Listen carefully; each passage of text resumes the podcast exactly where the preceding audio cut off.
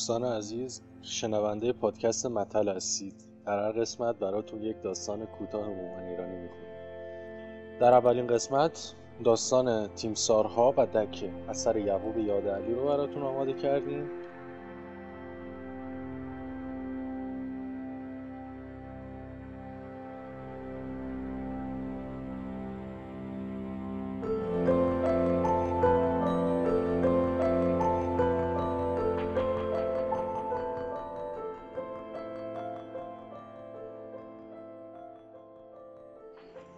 روبروی پادگان کنار دکه کوچک گروبان یکم وظیفه علیرضا مظاهری که لباس شخصی به تن داشت ساک برزنتیاش را زمین گذاشت تا بتواند دست کم عرق پیشانی را با پشت دست پاک کند و نگاهش را بدوزد به پسر بچه دوازده سیزده ساله ای که توی دکه ایستاده بود.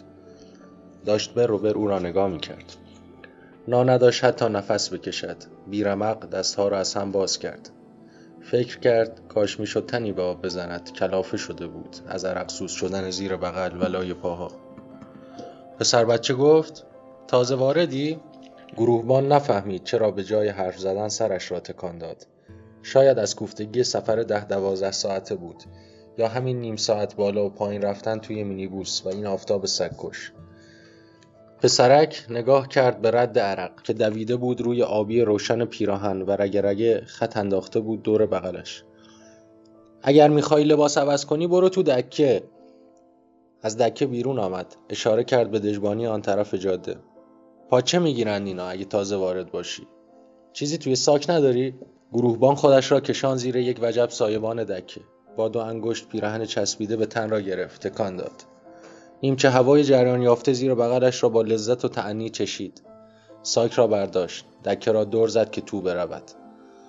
پسرک ایستاده بود کنار. سر تا پایش را نگاه می‌کرد. توی دکه خنک نبود گرما کمتر بود. نگاهش افتاد پاکت های آب میوه و جعبه نوشابه. ساک را زمین گذاشت. نگاه کرد به برجک نگهبانی پادگان. پسرک بیرون دکه ایستاده بود. هنوز تیز نگاهش می‌کرد. گروهبان گفت اسمت چیه؟ پسرک خندید. جبار. اینجا همیشه اینقدر خلوته؟ نه همیشه سرکار. راستی صدفانی یا گروهبان؟ گروهبان با بیحسلگی لبخند زد. شاید تیمسار باشم. جبار دستهایش را زد زیر چانه. تکیه داد به پیشخان کوچک دکه. سرباز سفرا با هم میآیند. لباس هم تنشان است. بعضی از این گروبان ها و صدفان دو وظیفه ها با لباس شخصی می آیند که بعضی هایشان با تربیتند. روشان نمی شود بیرون جلوی این نگهبان های توی برجک که بعدا می شوند زیر دستشان لباس عوض کنند. مجبور می شوند یه صدی نو بگذارند کف دست آقا جبار. لباسشان را توی دکه عوض کنند. صد تومان؟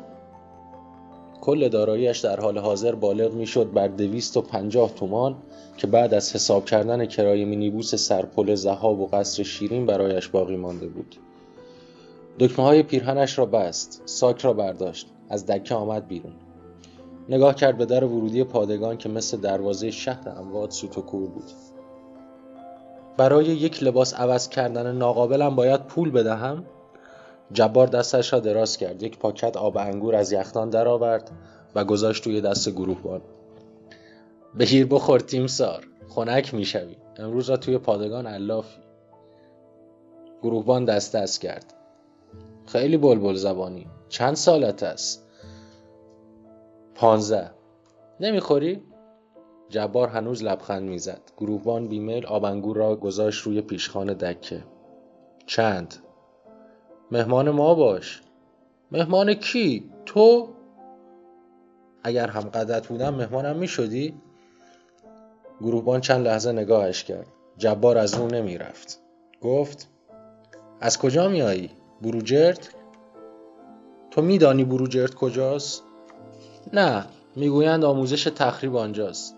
کد 121 خیلی هایشان میآیند اینجا. کد تو چند است؟ 121 تو اینها را از کجا میدانی؟ جبار اشاره کرد به پادگان. همهشان مشتری های بابامند. بابات کجاست؟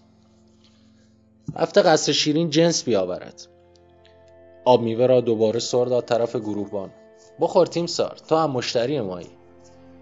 من اینجا ماندگار نیستم. جبار پشت سر گروبان را نشان داد. سهراب هم همین را می گفت گروهبان نگاه کرد به طرف دژبانی. یکی با چوب زیر بغل می آمد طرفشان. لباس شخصی تنش بود. پای راستش از بالای زانو قطع شده بود. گروهبان یک است. یک سال پیش آمد. لباسهاش را توی همین دکه عوض کرد. پولم نداشت. اما معلوم بود آدم با معرفتی است. یک آب میوه بهش دادم. نوشتم به حسابش. شد مشتری خودمان. روزی یکی دو بار می آمد اینجا تا سه چهار ماه پیش که رفت روی مین. حالا آمده تصفیه حساب. معاف شده دارد برمیگردد. جبار رفت طرف سهراب. ساکش را گرفت. سهراب گفت بابات نیامد؟ جبار گفت به این سرعت می‌خوای در بروی تیم سار. تازه داشتیم بهت عادت می‌کردیم. و آب میوه از یختان در آورد بفرما مهمان ما. سهراب کیف پولش را درآورد. جبار مثل آدم بزرگ ها مچ دستش را گرفت. سعی کرد جدی باشد. جان تیمسار ناراحت می شوم بابام اگر بفهمد باز گوشم را می کشد سهراب خندید. پس یک نخ مینستون بده. بارزده داری؟ جبار دوباره شادتر شد. قهقهه زد. یادت مانده؟ رفت توی دکه. زیر پیشخان خم شد.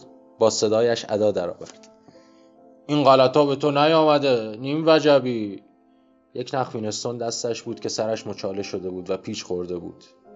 سهراب گفت پولش را نگیری نمی‌خواهم. جبار کبریت زد. ضد حال نزن تیم سار. حالا که داری می‌روی. از دکه بیرون آمد. با لذت دو پک عمیق زد و سیگاری را رد کرد به سهراب. بعد سرش را برد جلو. بیا خودت گوشم را بکش که ادب بشوم. سهراب سیگار را گرفت. نگاه کرد به گروهبان. گفت بفرما رفیق. جبار گفت تیم سارجان هوای دکه را داشته باش تا بروم توی پادگان و برگردم. سهراب نشست روی جعبه خالی نوشابه. اساها را گذاشت روی ساک کنار دستش. گفت بچه نازنی نیست. دلخوشی ما اینجا همین دکه بود و جبار و ای. نفسش را فوت کرد توی هوا. چرا سعی می‌کند مثل بزرگترها حرف بزند؟ این چهار پنج ساله را همینجا بوده. با بزرگترها سر و کله می‌زده. قبل از آن کجا بوده؟ همه خانوادهش در بمباران مردند. همان اوایل جنگ. پدره دست فروش بوده. جنگ که تمام شد آمده جلوی این پادگان دکه زده. چرا اینجا؟ خودش مال همین منطقه است. می‌گوید توی شهر کار نیست. میصرفد برایش؟ لابد دیگر. وگرنه چهار پنج سال دوام نمی آورده آدم عجیبی است همه کار می کند حتی برای بعضی از کشاورزهای این منطقه که نوبت پاکسازی زمینهایشان طولانی است پادرمیانی می کند پولی چیزی می‌دهد به این ها تا نوبت پاکسازی را جلو بیاندازند. بعد چند برابرش را از کشاورزها می‌گیرد. سوروسات خیلی از سربازها هم اینجا توی این دکه جور است. کلی درآمد دارد. چرا نصرفت گروهبان نگاه کرد به پای قطع شده سهراب. گفت تصویه کردی؟ سهراب دست کرد توی جیب و کارت پایان خدمتش را نشان داد. همش برای همین تکه کاغذ بود. از آن سر ایران آوردنمان اینجا تا هر روز صبح سوار کامیون برویم نقطه صفر مرزی. سرنیزه بزنیم تو خاک و خل دنبال آهنپاره ها بگردیم رفیق. لابد قسمتمان بوده چه می‌دانم.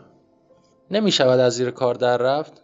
راهی ندارد دیکتوری توی رکنها کار اداری گرفت؟ یا باید دستمال دست بگیری برای سرهنگ یا مثل بعضی از این صدفان دعای وظیفه برای استوارهای کاد ظرف به شوی و نوکری کنی. یا شانس داشته باشی. اگر هم شانس داشتی که شود نمی‌شدی اینجا. حالا باز خوب است سر مرز چند ماه خدمتش کمتر است. گور پدر همهشان. دست کشید به جای قطع شده پایش. دیگر چه فرقی می کند صبح که از پادگان می‌زنی بیرون دعا می‌کنی دست کم آهن پاره ها درست کار کنند. تا همانطور که توی آموزش به هدیات دادهاند بتوانی مرحله به مرحله خونساشان کنی. بعضی از این آهنپاره ها را ده دوازده سال پیش کاشتند. زنگ زدند. خونسا کردنشان حساب و کتاب ندارد. می‌بینی؟ اینجاش هم بستگی به شانس دارد. گه مصب. گروهبان حس کرد لای پاها و زیر بغلش دوباره دارد میسوزد. پاها را بازتر گذاشت. دست برد زیر بغلش را مالید. سهراب پک دیگری زد. دود را نگه داشت. نگاه کرد به گروهبان. یک جای مخم انگار کنده شده. انگشتش را آورد بالا. می‌دانیم با آدم چه کار می‌کند؟ تعارف کرد. امتحان کن. گروبان گفت سیگاری نیستم. تا حالا دو سه نخ بیشتر نکشیدم. سهراب گفت این یکی فرق می کند اینجا به دردت می خورد از دور مینیبوس گرد و خاک کنان پیدا شد. سهراب بلند شد. پک آخر را زد. رو کرد به گروهبان. حواست به دکه باشد. نمی‌خواهم دوباره جبار را ببینم. بهش بگو تیمسار گفت دلم برایت تنگ می شود گروهبان همانطور که می‌رفت توی دکه لباسش را عوض کند دست برد آبنگور روی پیشخان را برداشت. خنک بود. لباسش را از تن درآورد. پاکت آب میوه را چسبان زیر بغلش و خنکی آن را چشید. نگاهش به سهراب بود که یکی داشت کمکش می‌کرد سوار مینیبوس بشود.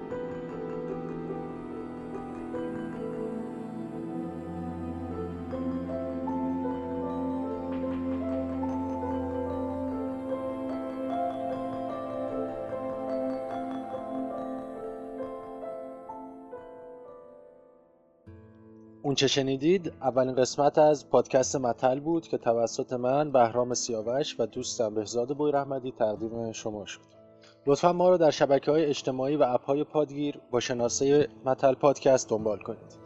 از همراهی شما ممنون.